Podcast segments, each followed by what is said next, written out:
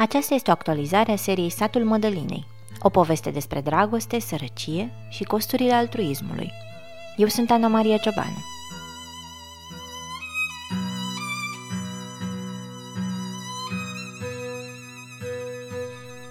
Salutare! Această poveste s-a lansat în septembrie 2017 și are șase episoade. Dacă nu le-ai ascultat până acum, te rog întoarce-te și dă-le play în ordine. Dar și dacă ești printre cei care au parcurs anul trecut povestea Mădălinei, hai să ți-o reamintesc. Mădălina, o mână de fată care născuse la 16 și apoi la 17 ani, cerșea în metroul bucureștean încă de când învățase să meargă. Cerșea și cu Iani și Maria, copiii ei. Mirela Oprea, o expertă în protecția copilului, a întâlnit-o la metrou și și-a mobilizat cunoștințele ca să o ajute să iasă din sărăcie. Donatorii au dus-o la doctor și la dentist. I-au ridicat chiar și o casă. I-au găsit slujbe. Între timp, partenerul Mădălinei, Laurențiu, a plecat din țară și a fost condamnat la închisoare în Suedia. Iar ea a adunat nouă plecări și reveniri de la casa ridicată în curtea socrilor din cotul malului, un sat din Argeș. Pentru că se îndrăgostea, pentru că se plictisea, pentru că fugea de violență. Pentru donatori, senzația era că Mădălina fugea inclusiv de ajutor. Când am încheiat documentarea pentru această serie, în vara lui 2017, nu puteam să vă spun dacă Mădălina va rămâne împreună cu copiii și tatăl lor la cotul malului. Ea cerșea în București și se lupta cu o depresie. Laurențiu trăia mereu cu teama că ea va pleca din nou cu un alt bărbat, așa că o controla la tot pasul. Mădălina credea că probabil într-o zi va fi atât de bătută încât va muri. Copiii nu mai știau unde era casa lor și ce urma pentru ei. După aproape trei ani de urmărit lumea din jurul Mădălinei, Concluzia evidentă a fost că nu avem sisteme făcute să-i ajute pe cei săraci să se integreze într-un mod demn în societate. În 2017 concluzionasem așa.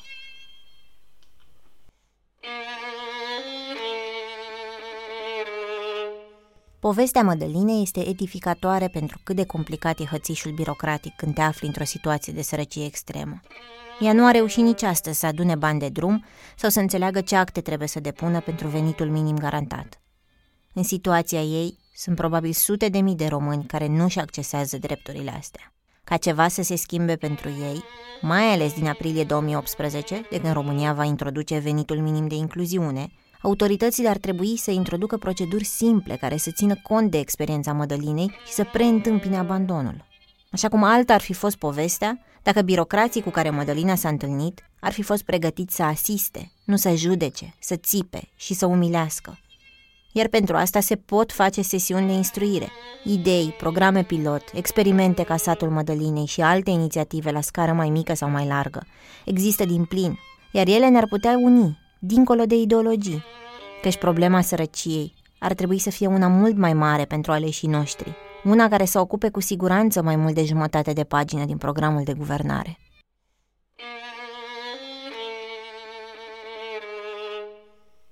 Între timp, deși legea venitului minim de incluziune fusese promulgată, guvernul PSD a amânat aplicarea ei până în 2019. Având în vedere că dezbaterea publică apasă în continuare pe aceleași stereotipuri despre leneșii care întind mâna la stat și ajutoarele sociale care încurajează nemunca, șansele unor schimbări decente par infime. În vara lui 2017, Mădălina încerca să-și revină după un an în care schimbase locuința de 9 ori. O bufnea mai mereu plânsul și nu mai era sigură de nimic. Așa suna vocea ei când am oprit această poveste.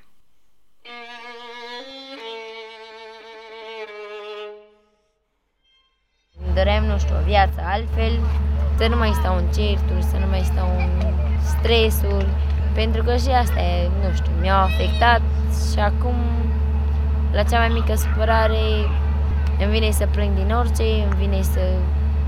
Tot timpul am așa o supărare în mine, în inimă și când încep, de exemplu, să plâng sau sunt puțin supărată, nu pot să mai mă potolesc mă dau după curățenie, după ceva, după nu știu ce, sau cu copii, am eu.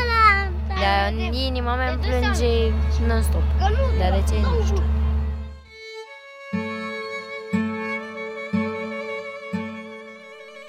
Ne auzim acum, un an mai târziu. Mădălina are 22 de ani, iar copiii au 6 și 5 ani.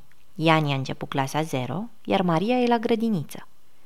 Am invitat-o chiar pe Mădălina în studio să vă povestească ce mai face. Până acum am înregistrat-o doar în gări, prin secții de poliție și tribunale. Era mereu pe fugă, iar timpul pe care îl petrecea în București era pentru a aduna bani. Pe atunci mi s-ar fi părut nedrept să-i rup câteva ore pentru interviuri.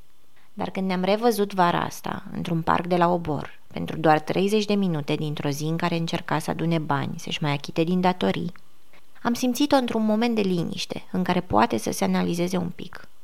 Dispăruse hăituiala. Parcă trecuseră 10 ani peste Mădălina, nu unul. Și nu doar pentru că problemele de sănătate o fac să pară foarte obosită. Are în continuare dureri de coloană și de cap, amestecate uneori cu nevralgii dentare, căci în absența satului simbolic de donatori care aveau grijă de ea, are și noi probleme cu dinții. Pentru că doare capul foarte tare, a făcut un remene. Când s-a dus la interpretare, la un medic din Pitești, acesta i-a spus că orice femeie are un sân mai mare și unul mai mic. La fel este și cu arterele care se văd ușor îngroșate pe remene. Mădălina n-a înțeles nimic din ce a vrut doctorul să-i spună și s-a gândit că poate n-a vrut să o trateze. Vorbește cu resemnarea unui bătrân despre viitorul copiilor ei. Nu mai are niciun plan pentru ea. Trage ca un animal de povară ca să le fie tuturor cât de bine posibil. Stă la cotul malului cu Laurențiu și cu copiii și spune că nu a mai avut niciun gând de plecare. Chiar dacă au datorii, chiar dacă nu mai au nici calul, nici căruța pe care reușiseră să le cumpere din donații și din bani împrumutați cu dobândă. Chiar dacă casa ridicată de donatori e în aceeași stare. Fără baie sau bucătărie, netenguită, neizolată, cu curent electric tras de la socrii, care le opresc energia la cea mai mică ceartă. Singura schimbare e că astă primăvară au reușit în sfârșit să tragă apă până aproape de casă și să nu mai care astfel de la fântână. Mădălina cerșește de 3-4 ori pe săptămână și primește ocazional câteva sute de lei de la donatorii care îi răspund la SMS-uri când e strântorată sau când are probleme de sănătate. Din cei peste 100 de oameni care donau pentru ea în urmă cu 3 ani, au mai rămas 4-5. S-au mobilizat înainte să înceapă copiii școala și grădinița și au ajutat-o pe Mădălina cu încălțăminte, rechizite și haine, dar și cu bani ca să transporte un aragaz și o canapea până la cotul malului. E greu să donezi, în special timp și emoție, când nu vezi nicio pistă de schimbare, iar cel mai greu e să rămâi aproape de poveste când pare că nu se mai întâmplă nimic nou. M-am tot perpelit ce aș mai putea să vă spun despre sărăcie în tot contextul nostru social în care căutăm cu disperare vinovați și dușmani. Și am decis că indiferent dacă v-aș povesti câte locuri de muncă pentru persoane fără 8 clase sunt disponibile în județul Argeș, indiferent dacă v-aș aduna cheltuielile unei familii cu doi copii, versus cuantumul venitului minim garantat pentru ei, adică 442 de lei, Mădălina ar fi pentru mulți tot un concept abstract, o schiță pe care am învățat să o urâm sau de care să ne fie milă. Acest episod bonus este doar despre Mădălina și despre a o asculta. Ca pe orice om pe care ai vrea să-l cunoști, nu ca pe personajul de la care așteptai să joace într-un film care să se termine cu bine, mulțumită virtuților ei nemai întâlnite. Să o asculți nu ca pe o excepție, ci ca pe una dintre miile de mame tinere din țara noastră care duc lupte la fel de umilitoare pentru supraviețuirea lor și a copiilor. Ce e special la Mădălina e însă capacitatea ei de a-ți explica ce gândește și ce simte la 22 de ani, mamă de doi copii, într-un sat din România. De aceea suntem norocoși că a fost de acord să-și spună povestea și să vină la microfon.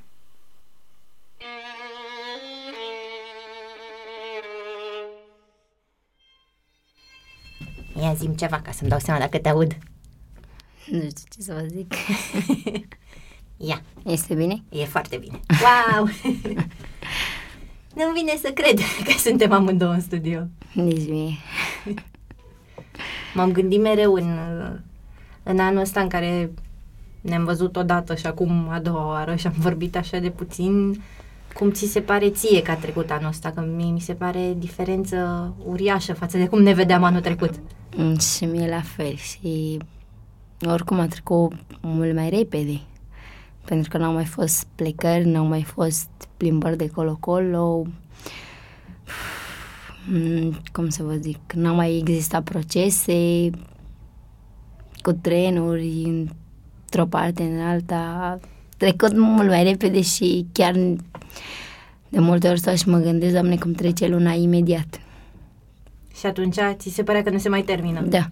Atunci nu știu, parcă mi se părea o veșnicie pentru că eram tot timpul pusă pe drumuri.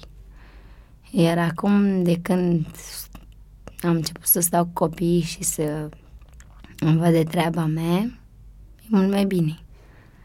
Adică și vin la București, stau cât stau la metrou, unde stau, fac ce fac, vin acasă. Fac o mâncare la copii, o curățenie, trece altfel. Și mi se pare mult mai bine. Dar tu așa, cum te simți? Că știu că anul trecut îmi spuneai că parcă uneori tot copil te vezi, încă nu depășisei momentul ăla, încă te vedeai, ba acasă, ba prima oară când l-ai cunoscut pe Laurențiu, ți-aminteai mult și de copilărie, erau toate peste tine așa amestecate. Acum parcă te văd cu 10 ani mai matură, nu știu. Da, să știți că toate problemele astea m-au maturizat și trecând prin ele m-au făcut să gândesc altfel pentru că am văzut și ce e bine și ce e rău și de fapt a fost mai mult rău decât bine. Iar trecând prin ele, am văzut că nu e bine ceea ce am făcut și că am făcut multe greșeli. Iar acum e mult mai bine pentru că sunt în casa mea, sunt lângă copiii mei, lângă familia mea și e altfel. Și mă gândesc așa, acum, după un an și după echilibru ăsta, cum ți se par acum discuțiile pe care le aveai tu la început cu Mirela, în care visai să te întorci la școală, să ai un serviciu, ți se par imposibile? Imposibile nu, dar acum, având de vedere că am doi copii și trebuie să mă ocup mai mult de ei, ca ei să nu treacă prin ce am trecut eu, trebuie să am mult mai multă grijă de ei și să din ceea ce am trăit eu okay? să nu trăiască și să nu ducă lipsă de nimic și să învețe ei. Pentru nu că... simți că mai e loc pentru tine? Nu. Acum nu. A trecut vremea ta? Da.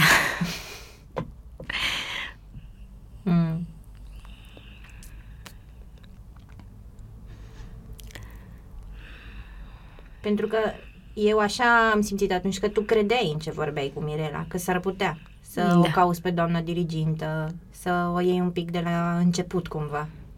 Da. Dar de fapt la noi acolo nu știu nu este ca și cum nu vreau să spere nimeni pe mine, dar nu e cam cum să vă zic, cum este la români Adică noi ne-am măritat, trebuie să ne vedem de copiii noștri, de familia noastră, de casa noastră. Nu este ca și cum nu ai dreptul să faci, să mergi la școală sau... Dar din câte sunt acasă treburi și să speli copiii, să faci mâncare, curățenie una alta, nu poți să te mai gândești la școală, nu poți să te mai gândești la alte chestii. Trebuie să știi că gândul meu ăsta e ce-o mânca copiii mâine, ce-o face și știu că nu are ni- nu poate nimeni să mă ajute, știu că nu are cine să mi le facă. Dacă eu sunt plecat o zi, mie nu are cine să-mi facă să-mi spele un vas, să-mi facă o mâncare la copii, nu are cine să-i spele. Laurențiu se ocupă și el de ei, nu zic. Dar nu este el ca cum sunt eu lângă ei ca să le fac eu tot ce le trebuie și toate poftele. Nu zic că nu aș fi vrut, poate aș fi vrut, dar problema este că acum nu trebuie să mă gândesc la mine, trebuie să mă gândesc la copii pentru că Iani mai e foarte puțin și o să meargă la școală. Trebuie în fiecare dimineață să mă scol la șase jumate, șapte, să-l îmbrac, să meargă și el curat la școală, să nu fie de râsul lumii. Fata la fel la grădiniță. Și vă dați seama că nu am, nu pot acum neapărat să pot să găsesc ceva pentru că dacă eu sunt plecată, de exemplu, astăzi sunt plecată la București, mie acasă nu are cine să-mi facă ce-mi trebuie mie prin casă. V-am zis, Laurențiu le face și el cum poate. Acum el e, e cu Maria. Bărbat, da. Nu zic că nu o schimbă, nu-i de să mănânce sau nu o spală, dar e bărbat, nu știe el să facă ca o femeie. Tu când ajungi acasă la 10 acum, că vrei să stai până la ultimul tren pentru că ai nevoie de bani. Da. Urmează altă muncă pentru tine? Ce se întâmplă când ajungi acasă? Păi când ajung acasă mai trebuie să le mai fac și lor mâncare. Iau eu ce iau din București, le fac și lor mâncare ca să aibă și ei să mănânce seara. Mai mănâncă și dimineața sau a doua zi când, dacă eu plec iarăși la București. Și cu o mătură mai strâng un pad, mai strâng vase ce mai sunt pe acolo, trebuie să le fac. Ce datorii aveți acum la magazin? La magazin am vreo 300 de lei, iar acum ne-am certat. Nu mai mă duc acolo. Datoria cu porcii de 600 de lei care i-am luat și 100 de lei care i-am luat ieri pentru măse. Deci aproape 1000 de lei care cum îți stau în minte acum mie asta de lei pe care o ai? Până scap de ea, nu știu, mi se pare o viznicie. Înseamnă foarte mult pentru că aici dacă vin, vin la metrouri, sunt gonite de gardieni, poate să mă prinde și poliția, mă ține două, trei ore la dosar. Pentru mine mult. 10 milioane înseamnă mult pentru mine, pentru că nu e așa ușor să-i strângi. Și cum lumea nici nu prea mai dă, mă dă seama că e mult mai greu. Nu pot nici o să vin chiar pe fiecare zi pentru că și eu am dureri și eu am probleme și nu pot să vin chiar zi de zi. Câteva ori pe săptămână vin. De nevoie îmi spuneai, uh, îmi spuneai anul trecut că ai vrea foarte mult să te oprești când intră Iani la școală. Că nu da. vrei să, să știe colegii lui că vine la da. București. Pentru că stau și mă gândesc eu când mergeam eu la școală, era o rușine când spunea un coleg mergi la cerșit. Și nu vreau ca și lor să le spună la fel. Pentru că e și el copil la rândul lui și nu vreau să treacă nici ei prin ce am trecut eu sau tata lor, să treacă prin toate greutățile astea, pentru că ei sunt mici acum și dacă au de o vorbă îi intră în cap și nu e bine. Cum crezi că poți tu să-i ajuți să aibă ceva mai multe șanse decât ați avut voi? Mă gândesc, de exemplu, ce învață Iani acum văzându-te pe tine, chinuindu-te în felul ăsta ca să poți să-i ții pe toți? Și cum crezi că o să se poarte el cu iubita soția lui când o să o aibă? Ce o să-l înveți despre asta? Cum să fie el cu o fată? El să aibă mult mai, gri- mai multă grijă și să nu o certe niciodată să nu o bată. Eu i-am mai spus și de acum, pentru că e mic și el înțelege. Și să nu meargă la cerșii niciodată, pentru că asta nu e o, o muncă sau o învățare de bine să înveți un copil. Asta e ceva rău care râde lumea. Poate mulți oameni te înjură, mulți te ia peste picior. Găsești fel și fel de oameni care poate nu știe ce înseamnă să fii sărac sau să vii să te chinui pentru 50 de lei, 60 de lei cât îi faci și el să fie altfel. Să învețe prima dată să-și facă școala lui ca să poată să când o fi mare să fie și el ceva în viața lui, să nu umble vai de el. Iar pe Maria, ce crezi că poți să înveți ca să n-aibă soarta ta, să nu pățească la 13-14 ani, să-i se dea totul peste cap? Nu, ea o să am multă grijă de ea. O să o învăț că nu e bine să e mărite de mică. Și tot la fel cu școala, să se ține de școală, să meargă la școală ca să poată să fie ceva în viața asta, că fără o școală ești ca și cum mai fi un om al nimănui. Și cum crezi că poți să înveți despre măritiș? Ce ai fi vrut să-ți spună mama ta? Că mama știu că ți interzicea. N-ai voie, te închid în casă, Da. n-ai voie și atât. Nu știai poate ce înseamnă. Nu Nu. știu. Nu știam asta, dar ceea ce o să învăț eu pe ea, nu o să fiu strictă cu ea, să nu vorbească cu un băiat sau să nu iasă la poartă, să o țin încuiată în casă. Dacă vorbește cu cineva, să vorbească să știu eu, să știe taxul, că așa mi se pare normal. Și noi să știm și noi despre cine e vorba, să nu fie vreun om care să o bată, să o înjure, să o trimeată, să o ducă, Doamne, ferește în altă parte. Până Ai atunci, frică asta ca mamă de fată Da. să nu ți-o ia să o ducă undeva? Da. O, Că știu că aveai pentru tine mai ales și acum 2-3 ani când mergeai în satul mamei, de exemplu, stăteai cu teamă că te oprește cineva, că îți zice ceva, că te ia pe sus. da. Foarte multe, dar știu că există un Dumnezeu și Dumnezeu nu te lasă niciodată la greu și El te ajută. Ori ce încercare va veni, știu că El mă ajută și oricât aș cădea, El mă ajută să mă ridic. Mai asculți muzică de biserică? Uneori, da. A rămas asta tot uh, singura bucurie? Ca să vă zic, de multe ori citesc Biblia atunci când mă simt eu așa mai prăbușită, mă simt mai... Îți mai vin gânduri din alea? Nu. Acum nu. Atunci îmi veneau pentru că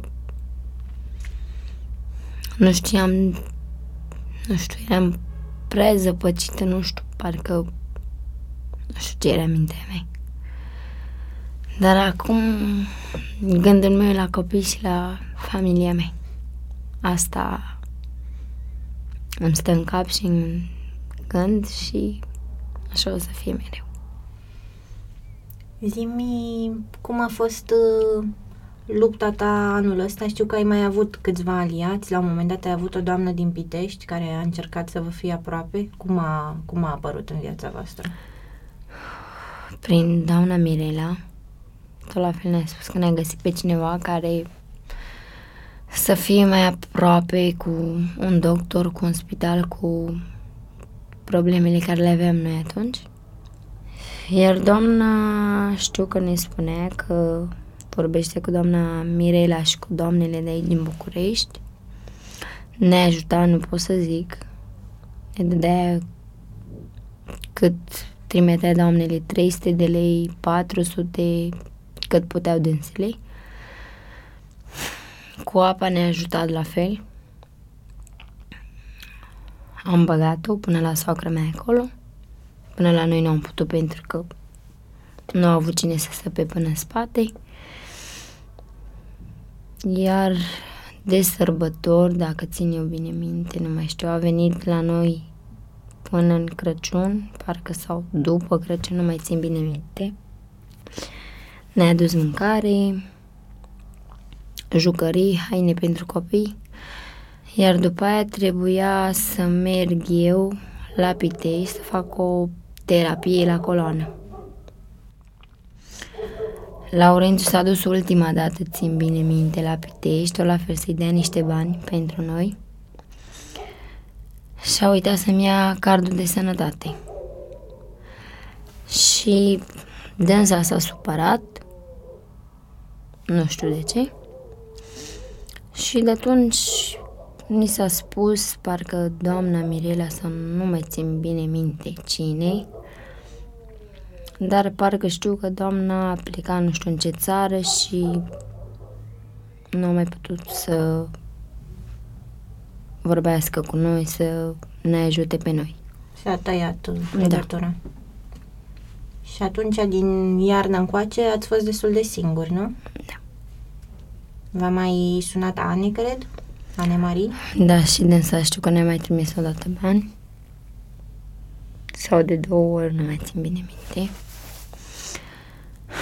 Și ce am mai venit și eu la București. Da, ai reușit, ar trebui să spunem că ai reușit tu cu forțele tale un lucru foarte important, să vă faceți dosarul pentru venit minim garantat. Cum Da. ai reușit asta?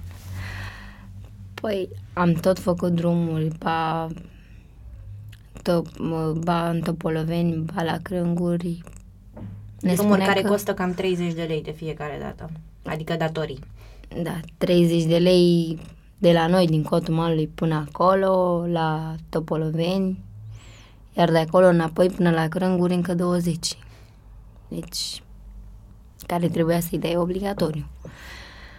Și am fost de câteva ori, făcusem toate actele, ne-am dus acolo la, la forțele de muncă, nu avea cum să ne facă să ne dea adeverința aceea ca să o ducem înapoi la Leordeni.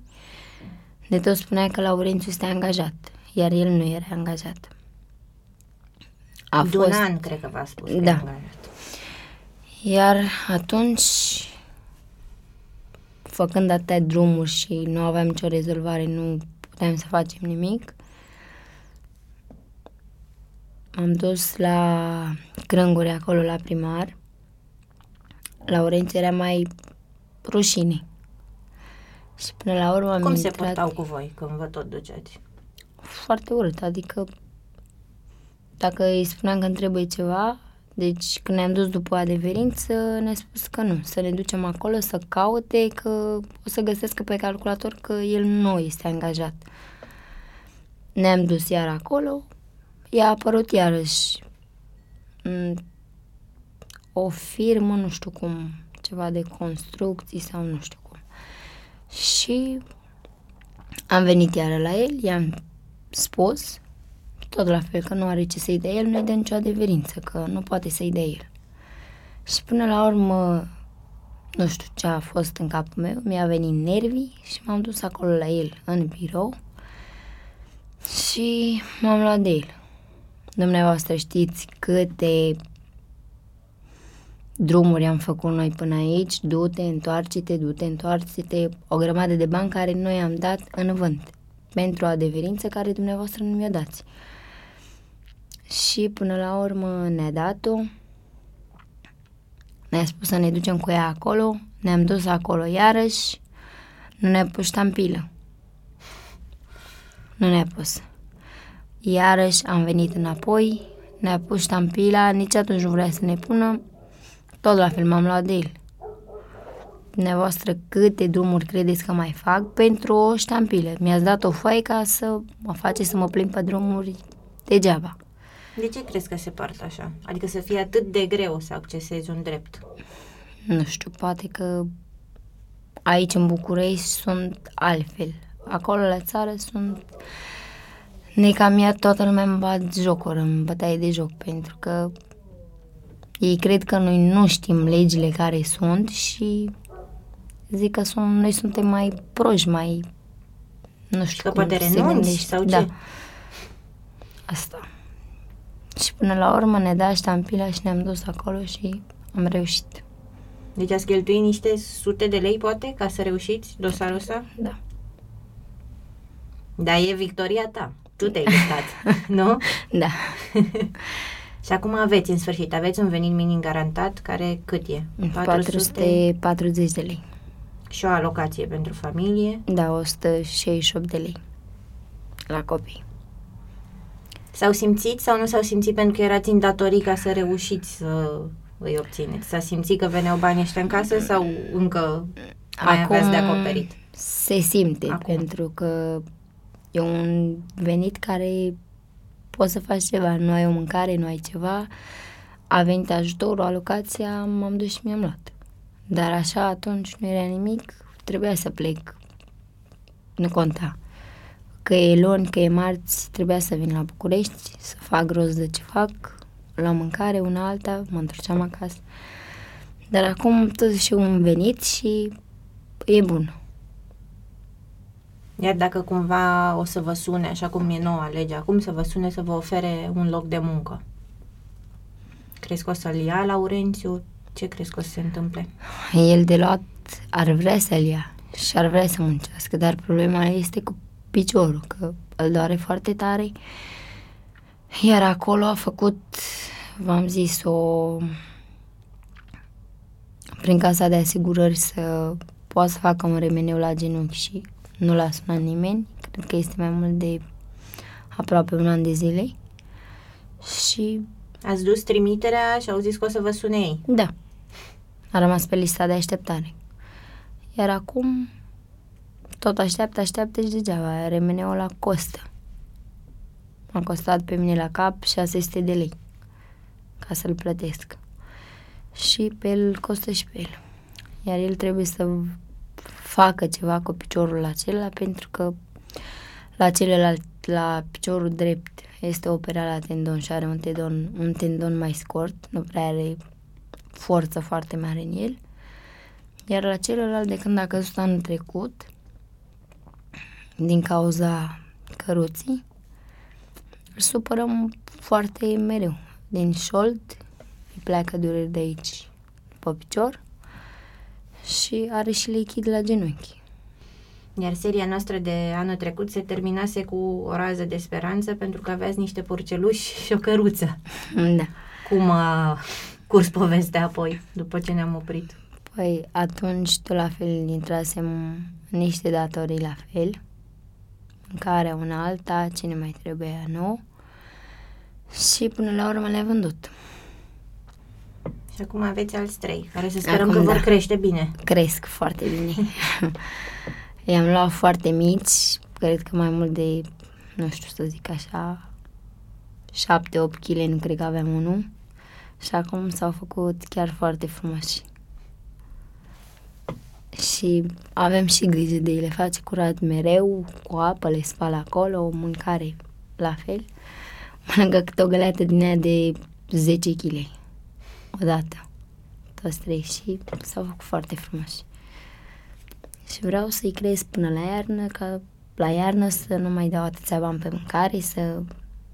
că toate astea sunt foarte scumpe. Te duci cu 100 de lei într-un magazin, nu știi ce să iei. Să iei și un kil de carne, să iei și o ceapă, un cartof, un morcă, o să mai faci o ciorbă, o ceva și Cum crezi că o să sune discuția asta noastră peste un an? Facem o promisiune că ne revedem peste un an să le mai povestim oamenilor ce mai faci. Cum crezi că o să fii peste un an? nu știu, mă gândesc că o să fiu mult mai bine și poate Dumnezeu să-mi ajute să pot să-mi termin și eu ce am început, să-mi fac baia și bucătăria care sunt foarte bune pentru noi, să-mi trag gardul la soacră, să nu mai fiu cu ea în aceeași curte, să nu mai existe certuri și tot fel de discuții. Și asta aș vrea eu să mi le fac până atunci și să văd cum stau și cu sănătate, să văd cum iese remeneu, cu coloana la fel să văd ce pot să mai fac. Iar după asta sper să fie totul bine, să trecă bine peste toate. Crezi că o să mai vii la București? Eu nu prea aș vrea să mai vin. Pentru că și cu Laurențiu am stat de vorbă și el la fel a spus. Îmi este frică și cu dosarele pe care le am anul ăsta, cred că am 6-7, nu țin bine minte. Dar îmi este cel mai mult frică cu copiii, că poate să-mi ia la protecție. Asta mi-a spus-o poliția de la Unirii, că mai este puțin și o să se dea un decret în care, de exemplu, dacă mă prinde și îmi face un dosar atunci, când o să se dea decretul ăla, o să-mi ia copilul pe loc la protecție, iar eu o să fac pușcărie și decât așa, mai bine lipsă.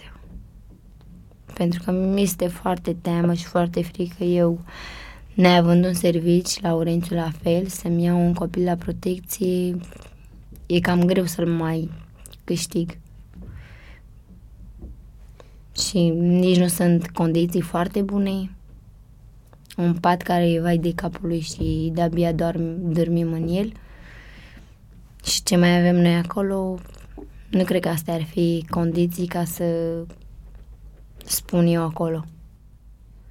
Iar casa este, cum o știați, atât că nu este mobilată, ca să zic așa, cu ce ar trebui în ea. Este un pat care și ăla este de la soacră mea. I-au ieșit arcurile în sus, este vai de el.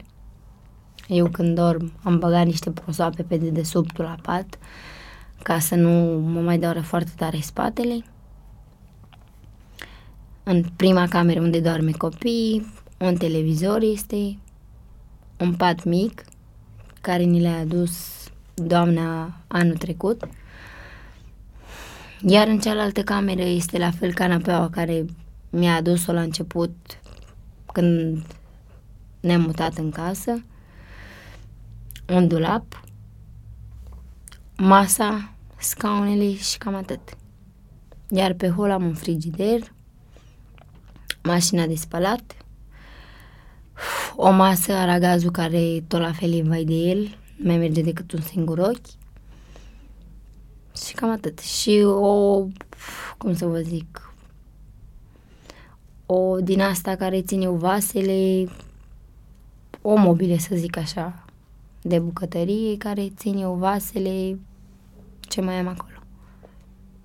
Cam asta e toată casa. Dar visezi la o baie pentru copii. Da. Și o bucătărie ca să nu mai stau tot timpul cu mâncare pe hol, să stau tot timpul intră tot mirosul în casă.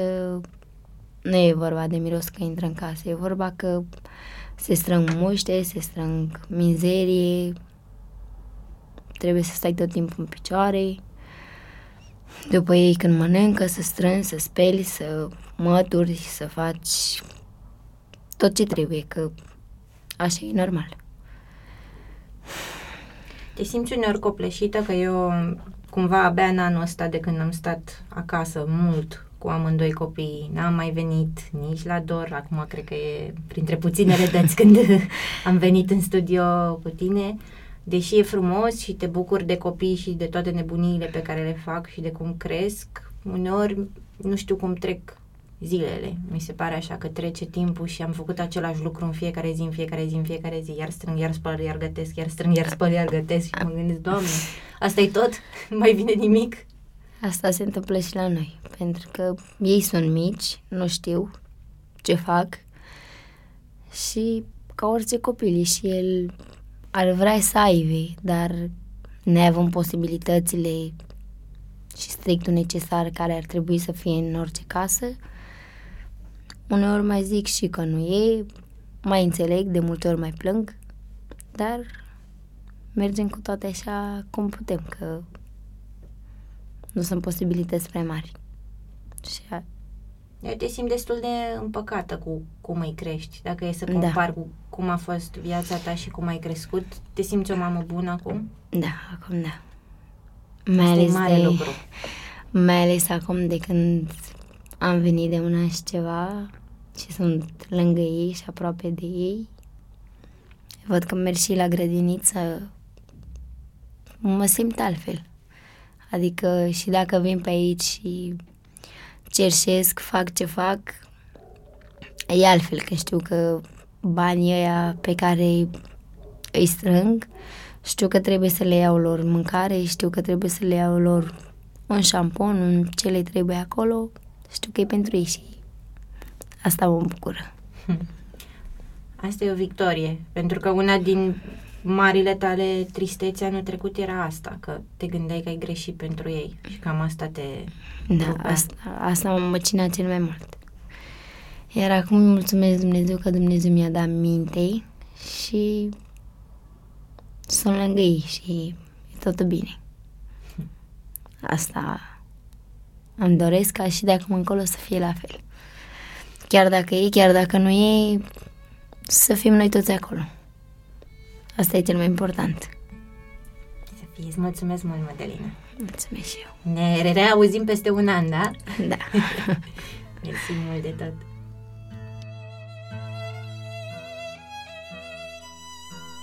Satul Mădăline este produs de Dor. Eu sunt Ana Maria Ciobanu. Episoadele au fost editate de Cristian Lupșa. Tema muzicală a fost creată de compozitoarea Sabina Ulubeanu, violonista Raluca Strătulat și editorul de sunet Dan Alexandru. Dacă vrei să o sprijin pe Mădălina, caută pe Facebook grupul Satul Mădălinei. Donatorii au mereu nevoie de oameni cu energie și idei noi.